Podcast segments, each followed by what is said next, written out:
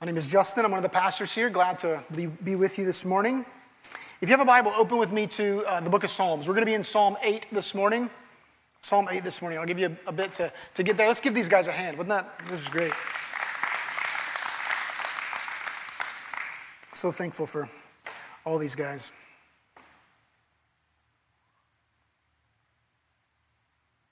It's a real, it's a real gift to be able to draw a group of people to a sacred place. And they do that for us each week. It's a, it's a real gift and a grace to this church. Psalm 8. Psalm 8 is typically one of those uh, um, among a, a, handful of favorite or most memorable psalms to many of us, uh, somewhat like Psalm 23. It's a psalm that sticks out. One writer says that if the whole book of Psalms was considered a, a mountain range of poetry, then Psalm 8 would surely be one of its peaks. Another writer, professor at Union Seminary, who really devoted his life to Hebrew wisdom literature uh, in the book of Psalms, he, he writes Psalm 8 proves itself to be one of the greatest poems in the Hebrew hymnal. C.S. Lewis referred to Psalm 8 as an exquisite, an exquisite verse, and of course it is. It's an amazing psalm. It's a, it's a short psalm. It's only nine verses, and yet it deals with, it deals with the uh, complexity of who we are and, and, and why we were created. Um, how God relates to us, and, and as, as we'll see, even how God makes right what we've messed up in the world. So let's read this. Let's read this short poem together, a psalm of David, Psalm 8. It says there in verse 1, O Lord, our Lord, how majestic is your name in all the earth. O Lord, our Lord, how majestic is your name in all the earth. You, you have set your glory above the heavens. Out of the mouths of babies and infants, you've established strength because of your foes to still the enemy and the avenger. David says, When I look at your heavens, I'm, I'm looking up. When I, when I, look at the heavens, the work of your fingers, the, the moon and the stars, which you have set in place, what is man that you are mindful of him? The Son of Man that you care for him. He says, You've made him a little lower than the heavenly beings and crowned him with glory and honor. You've given him dominion over the works of your hands. You've put all things under his feet all sheep and oxen, and also the beasts of the field, the birds of the heavens, the fish of the sea, whatever passes along the paths of the sea. And then David ends right where he begins, O Lord, our Lord, how majestic is your name in all the earth. God, we confess that with David this morning. God, we confess that your name is majestic in all the earth. And God, we thank you that you've, you've spoken to that question that David asked What is man? Who are we that you are mindful of us? God, we thank you. We pray in Jesus' name. Amen.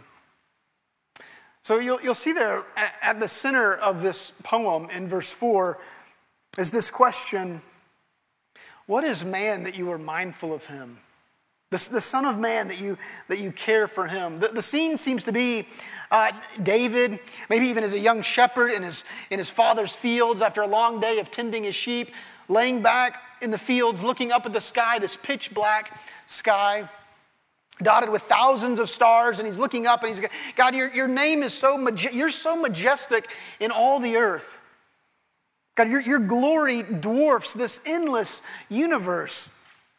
You make the planets with your fingers, and yet, and yet you're mindful of us. You care for us. And David asks, Who are, who are we? Who are we? What, what's our, in some ways, he's asking, what's our, what's our purpose here? What are we doing here? What are, what, are, what are we for? That's one of the central questions here, and that's, that's a universal question. That's a universal ache, this, this wondering, sort of, what are we all about?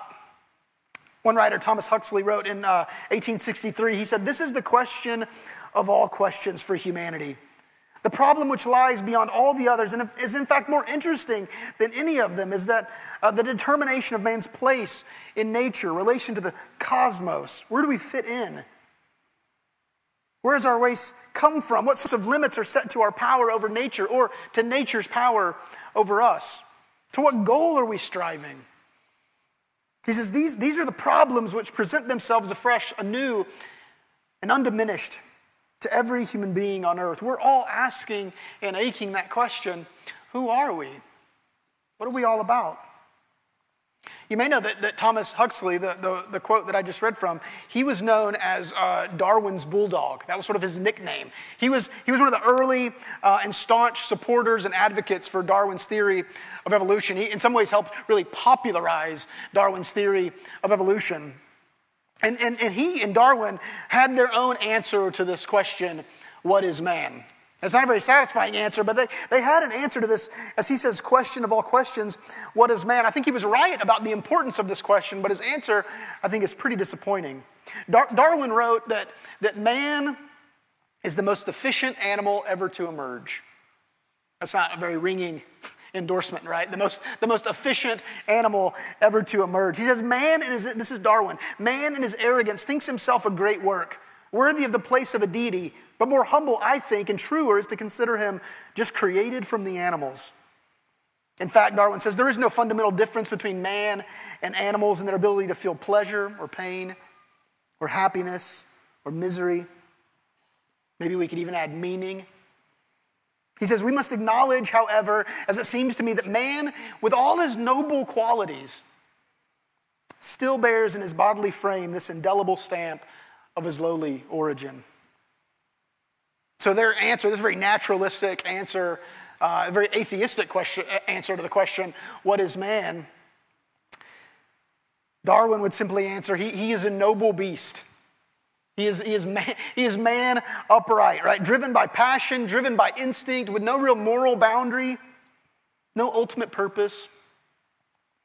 And though, of course, uh, some, some people act as though they are beasts. Some people behave as beasts. Some people even share this view of humanity, this naturalistic view of humanity that thinks that we are essentially just animal upright. I, I hope and I think there's something more to us, right? I think we get a sense that there's something more to us, that we're more than what Darwin says that we are noble beasts.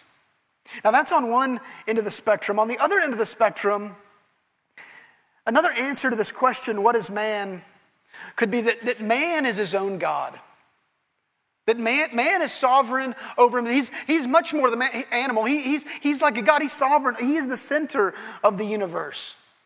And you can see both extremes, right? On one side, you have self debasement. On the other side, you have self worship. On one end, man is an animal. On the other end, man is a God. On one side, man is really not enough. And on the other end, he's, he's too much. There's a tension here.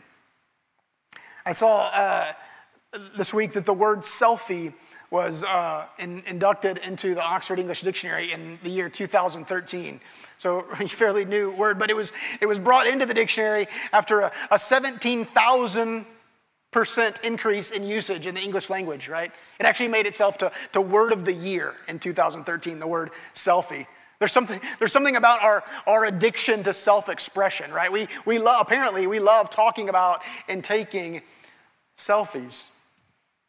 Showing the world who we are, sort of putting ourselves at the center of things. And, and you know, nothing against, nothing against selfies, right?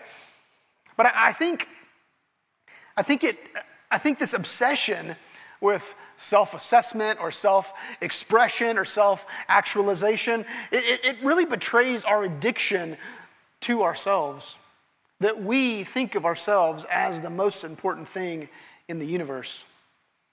And for many of us, all of our efforts and, and all of our energy, all of our, all of our investment, whether it's financial investment or investments of our time or, or, or otherwise, so much of our lives is driven by, and we hope results in, self promotion. We're trying to promote ourselves financially, relationally, socially, right? So much of what we do speaks to how we worship ourselves. And I, I say worship uh, intentionally to mean that, that, that we have organized, many of us have organized everything in such a way um, as to promote ourselves to the center of things or the top of things. We value maybe supremely, our own importance. But David offers another way. Scripture offers us another way. Not, not, not self debasement, not self worship, neither beast nor God, something else entirely. When David asks this rhetorical question in Psalm 8, What is man? He, he reflects and he answers, and you can see there in verse 5. He says that you have made him a little lower than the heavenly beings. And you have crowned him with glory and honor. You can see the both sides, right? You've made him, you've made him lower than the heavenly beings, and yet you've crowned him with glory and honor. You've given him dominion over the works of your hands. You've put all things under his feet. That language there in Hebrew, uh, the phrase, um, lower than heavenly beings. That, that, that word heavenly beings actually one word, the word Elohim, which may be familiar to some of you. Uh, it's most often translated as God, right? So in Genesis, uh, in the beginning, Elohim created the heavens and the earth. Most, most commentators would agree that, that what, what the scripture is saying here is that, that, that he has made, that God has made us he, less than God, a little lower than God, but still in God's image, crowned with glory and honor, made in, in, in, imago Dei is the technical term, this theological term, made in his image, the image of God. Scripture teaches us that we are not, we are not beasts, although some of us act like it. We are not driven by our appetite only. Some of us are, some of us act like that, right? Part of what Psalm 8 is doing is helping us get to know ourselves and helping, helping us to understand who we really are and who we were created to be. We're not, we're not beasts. We're not, we're not just exclusively driven, driven by our appetites, by our instinct, but nor are we gods. We're not all knowing, we're not all sovereign, we're not all important in this universe. We, we are created uniquely, we are a part of creation, unlike God. But Scripture says we are over creation, unlike the beasts. It helps us understand ourselves. We're the pinnacle of God's creation. We're treasured uniquely among everything that He's made. We're valued. We're set apart as image bearers and stewards. You can see how, how this, this psalm, as we understand it, as we understand what the Bible says about us, what it teaches us about who we are, it, it can lift us from despair. And, and it can also protect us against pride and arrogance. I was telling them this morning at the earlier service that I was, uh, I'm, I'm, helping co-lead this uh, support group for college students in Houston who are struggling with, with various types of mental illnesses. Uh, and we're working through this curriculum. And, and the first, the first uh, class of this curriculum that we're working through was on identity. It was, and it was, it was a Christian-based, faith-based program. And, and the first step in this program is sort of understanding our identity. And there were just this whole page of verses about who we are, who we've been created to be. We're not beasts, but we're not gods either. It helps us understand who we are. Some of us, some of us struggle. Some of us struggle to uh, come to terms with, with how God's created us in His image, with how valued we are. You're valued. You're, you're, you're created specially, uniquely, wonderfully made. We, str- we deny our own inherent dignity and value as God's image bearers. And others of us, though, some of us, we struggle with, with pride and arrogance because we think of ourselves as more highly than we ought. We put ourselves in the center of the universe. And God says, You're going you're going to miss it on both points. Psalm 8 is a psalm about identity. It helps us understand who we are. It helps us understand where we fit in God's created order. The, the, the, the, word I think about is that it helps, it helps right size us, right? God says, you, you've, you've been created in my image, and you've given this job to do, to reflect me to the world. David says, there's this beautiful phrase that, God, what is man that you are mindful of him?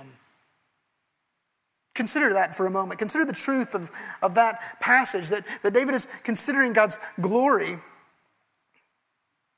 What are we, God? He understands his frailty. He understands his sin. He understands his mistakes. He says, what are, what, are, what, are you, what are we that you are mindful of us? What are we that you care for us? That idea of being mindful uh, is that God is, is drawn to, God pursues the object of his mindfulness, right?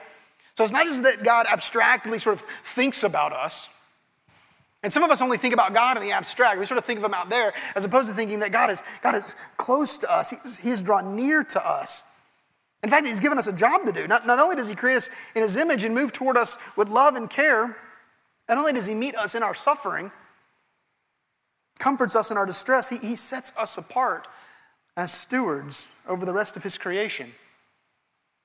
Many of us struggle with this, with this idea about who we are and what we do because we either make, you either make our relationships or our jobs or, or, or our stuff more important, that we're just trying to suck all the, the pleasure out from those things for our own uh, selfish gain. We act like animals and we feel unfulfilled. Or we make those things, we make our own lives and all of our stuff of supreme importance, and we wonder still why we're not satisfied. And God says, Don't miss it. Don't forget. It. You, you are created to reflect my glory to the world, to, to bring my goodness to the world, to shepherd my world, to see yourself as God's agent. David's echoing the story of Genesis here. In, in Genesis, God says uh, in, in verse 1, in chapter 1, verse 27, He says, God created man in his own image. In the image of God, He created him. Male and female, He created them. And it says, God blessed them. God said to them, Be fruitful and multiply, fill the earth and subdue it. He's saying, I'm, I'm putting you as my image bearers out. I want you to bring goodness. I want you to bring beauty. I want you to bring truth into all the pockets of the world. Every living thing. God saw that he had made, and behold, it was very good. You, you may remember the story in, of creation when God creates everything in the universe. He says, This is good, and this is good, and this is good. But then he creates, he creates man and woman, and what does he say? It's so good. Unlike everything else in creation, they are my image bearers out in the world. We're reflecting God's glory in, in our, our holiness, our personal holiness, and our relationships with one another, in our work, how we contribute to flourishing in the world. You can see that really, even more than about us, uh, more than about man's identity, Psalm 8 is really and ultimately about God and his majesty. James Boice, one, one writer, he says the most striking feature of Psalm 8 is its description of man and his place in the created order. But the psalm does not begin talking about man, it begins and ends with a celebration of the surpassing majesty of God. This, this places men and women within a cosmic framework. It's a way of saying at the very beginning that we will never really understand ourselves until we understand our Creator. We struggle with our identity. We struggle with what this world is all about. We wonder why we're dissatisfied. You can see verses 1 and 9, they're, they're the same. David repeats himself, O Lord, our Lord, how majestic is your name in all the earth. These two verses serve as a kind of frame for this whole passage and say, this is what the psalm is really all about. It's about the Lord's majesty. It's about the Lord's glory. It's about how, it's about how the Lord uses the weakest things in the world to show his power. Right? That's, that's really the theme in the whole psalm, right? David says that this is a picture of God, of David considering God's glory, of considering how his, his majesty far exceeds uh, the bounds of the universe. And then he's acknowledging that, that, that God is so powerful that he can even use, out of the mouths of babies, he'll crush his enemies. You see that? David's looking up at the stars. He's saying he, he creates the moon and the stars with his fingertips. It's like a game to him. That's how powerful he is. And yet, still, he is mindful of us. He's mindful of you. This is the God that we're dealing with. The word for man that's used there in verse 4 is actually a, a specific word uh, meant to highlight man's uh, frailty man's weakness, man as mortal. So, so the, the, whole idea here is that, that God is so majestic, that God is so powerful, that God is so, that God has so much glory that he uses the weakest things to demonstrate how powerful he is. Just with baby talk, he crushes his enemies. This is an amazing God that we serve. And it's important, it's important for us to understand who God is before we can understand who we are, right? And, and the poem looks back to, it looks back at creation and says, God has created us with a purpose. He's created us for something, and yet we go around acting like animals or thinking of ourselves as gods. And we're never satisfied, we're never content, we always struggle. You know, part of what the psalm is doing, the psalm is looking back at Genesis and seeing the, the, the purpose for which we were created. And yet, even as we read the psalm, we look at our own lives and we think, we are really bad stewards, right? We are poor reflections of God's glory and God's mercy in this world, of God's holiness, of God's care for this world. I think we're, we're, we're not, we're not doing a great job at it, right? We, we, because of our sin and because of our rebellion, we, we've, we're, we're ruined. We've got no hope of, of accurately representing the goodness of God in the world. We're a broken reflection. St. Augustine talks about us where we have God's image, but that image has been smeared. We need a rescuer. We need salvation. We need, we need, we need to be restored. In other words, as we look at the book of Psalms, uh, we're, we're sort of asking the question how is that true? If, if God says that, that we are to have, that He's created us to have dominion, it doesn't seem like we're doing a good job. How can we fulfill that calling? as God's representatives. And, the, and you'll actually see in the, in the New Testament, the writer of Hebrews, in Hebrews chapter 2, the writer of Hebrews is asking that same question. He's, the, the writer's looking at Psalm 8, and he, and he writes this in Psalm, uh, in Hebrew 2, verse 8. It says, At present, we do not see everything in subjection to Him. How is all this making sense? Things don't seem to be working as they should be. Did God make a mistake using us? Or has He somehow undone the mess that we've created? Because the truth is, we're often cruel. We're often careless. We, we hide when we sin, we isolate ourselves, or we blame each other when we sin, just like Adam and Eve. We're often poor stewards of our, of our bodies, of our time, of our relationships, of our gifts, and certainly often poor reflections of God's character out in the world. These are the, the effects of sin and death in our lives. We can't make things right as much as we want to, right? If we're trying to find meaning in ourselves, if we're trying to find purpose in ourselves, if we're trying to understand who we are all by ourselves, we'll never quite get it. The Apostle Paul, he quotes Psalm 8 in 1 Corinthians. Let me, let me ask you to turn there. 1 Corinthians 15. I don't, I'm not going to have this on the screen, but you can turn there with me. 1 Corinthians 15. I'm going to start in verse 21.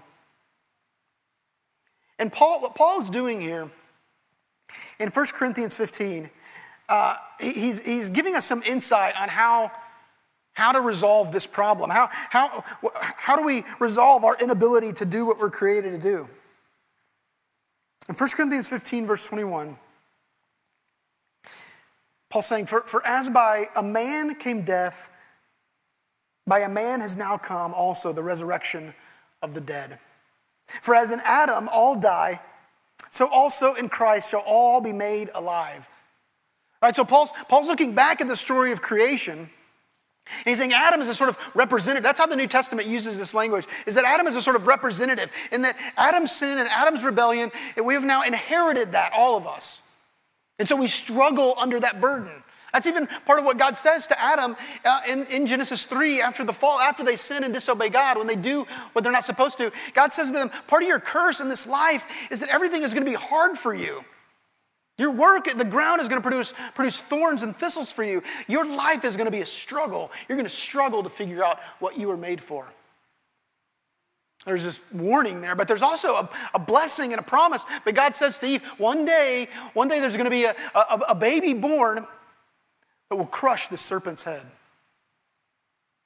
There's hope, but there's a struggle. And so Paul is looking at Adam. He says, just like in Adam, we all inherited this sin. We all inherited this, the consequence of the sin of death. So now also in Christ, we are made alive. In him, we can be made alive again. We can remember who we are. In each in his own order, Christ is the first fruits, then it is coming those who belong to Christ. Christ is the, he's the perfect man in the sense that Adam fell and ruined it for the rest of us. Christ succeeded and gave us all hope. He made right what we've all messed up.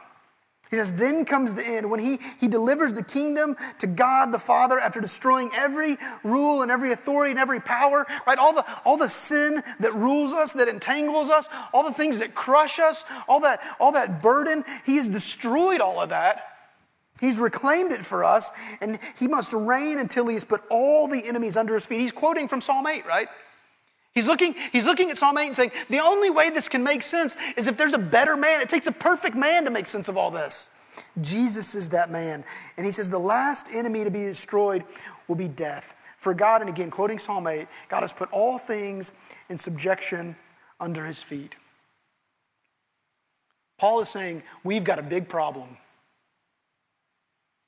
Alone in our sin, alone in our rebellion, if you're going to act like animals or you're going to think of yourself as a God, you are never going to make it. You have to understand that, that your only hope of defeating, of overcoming this problem of sin, of overcoming this ultimate problem of death, is to be found in Christ. Let me put this together for us. God has created us uniquely among all of his works. We're not, we're, not, we're not gods ourselves, but we're created in God's image. We are, we are pushing into the world all of His goodness. It, it doesn't, it doesn't take you very long to see. Um, you know, you could, you could open Facebook for about 30 seconds and realize we are poor reflections of God's glory, poor reflections of His grace to one another, poor reflections of His perfect wisdom, of His humility. We're not gods ourselves, but we are created in His image, commissioned to, to reflect His goodness out in the world. How are we doing in our jobs? How are we doing with our, our children or our spouses? How are we doing at school? How are we doing with our parents? Is it just all, are we just there to take, take, take like an animal? Or are we there thinking everything just revolves around us, that we are sovereign here? Or do we say, God, we need something better? We need, we need your strength to use us who are just so weak and fragile. Because in our sin, instead of reflecting your glory, instead of exercising dominion over, we can't even exercise dominion over ourselves, right? One writer says, I will never be able to rule myself unless I am ruled by God. Some of us feel that way. Some of us have spent a lot of years trying to rule ourselves and be sovereign over our lives and realize in the end we just act like beasts. We, we, have done a poor job exercising dominion over creation or exercising dominion over ourselves. And so, in, in, in the end, we just worship ourselves. We worship our stuff, we worship creation, we behave like animals, we think of ourselves as God. What we need is to be reclaimed and restored. We need to be redeemed and made new. We need to remember who we are.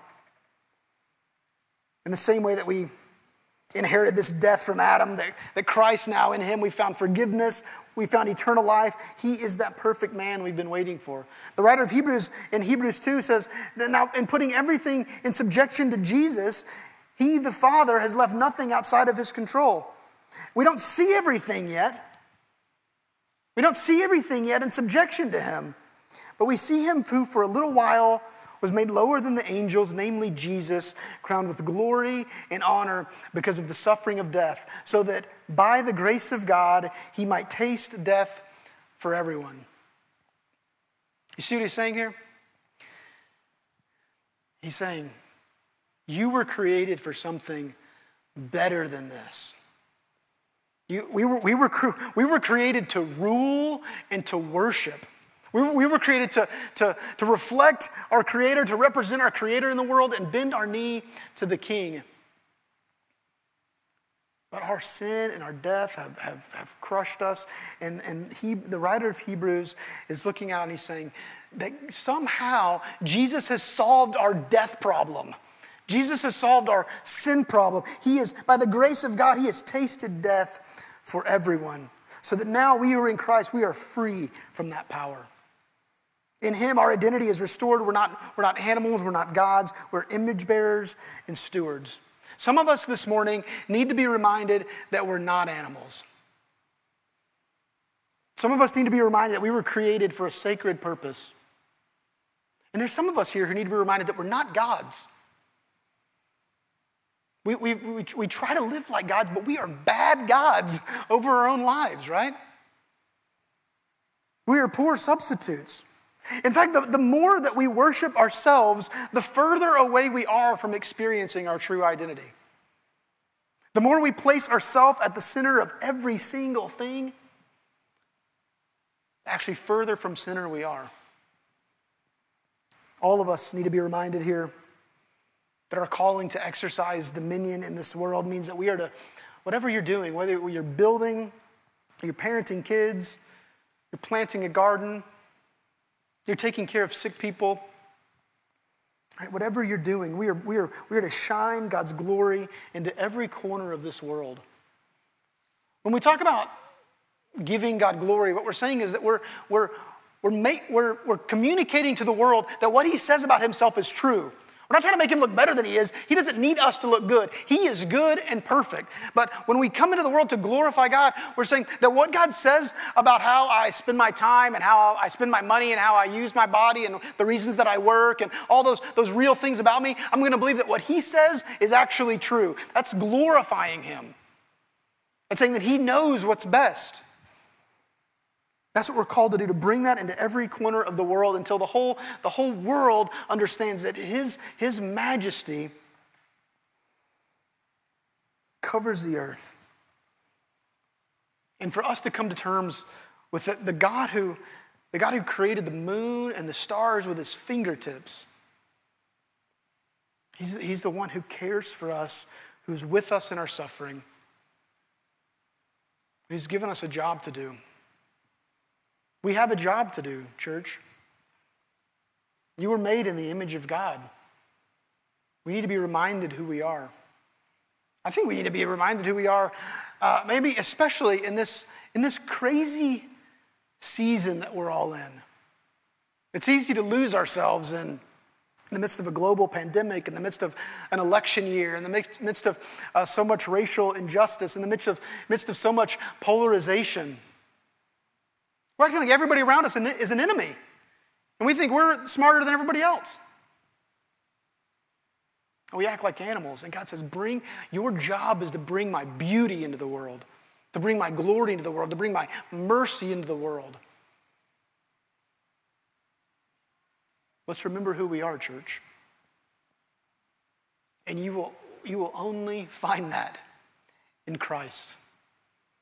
You'll understand how to be that man or woman that you were created to be in that perfect man of Jesus. Look to him this morning. Let me pray for us. God, we thank you for your word. God, we thank you for this, this task that you've called us to, to bring your goodness and glory into the world, to exercise dominion, God, to bring care to your creation. God, we confess how we've, we've dropped the ball so many times. But God, we thank you that you know us. You know us in our frailty. You know us in our weakness, and God, still you use us. God, be with us this week. I pray that you would call us to, the, to your word. God, that your spirit would lead us and guide us into truth. He would teach us. God, we love you. God, we thank you that you're a glorious God. God, we often make you small. But I pray that our eyes would be open to your majesty in the world and your care of us. We pray all this in Jesus' name. Amen.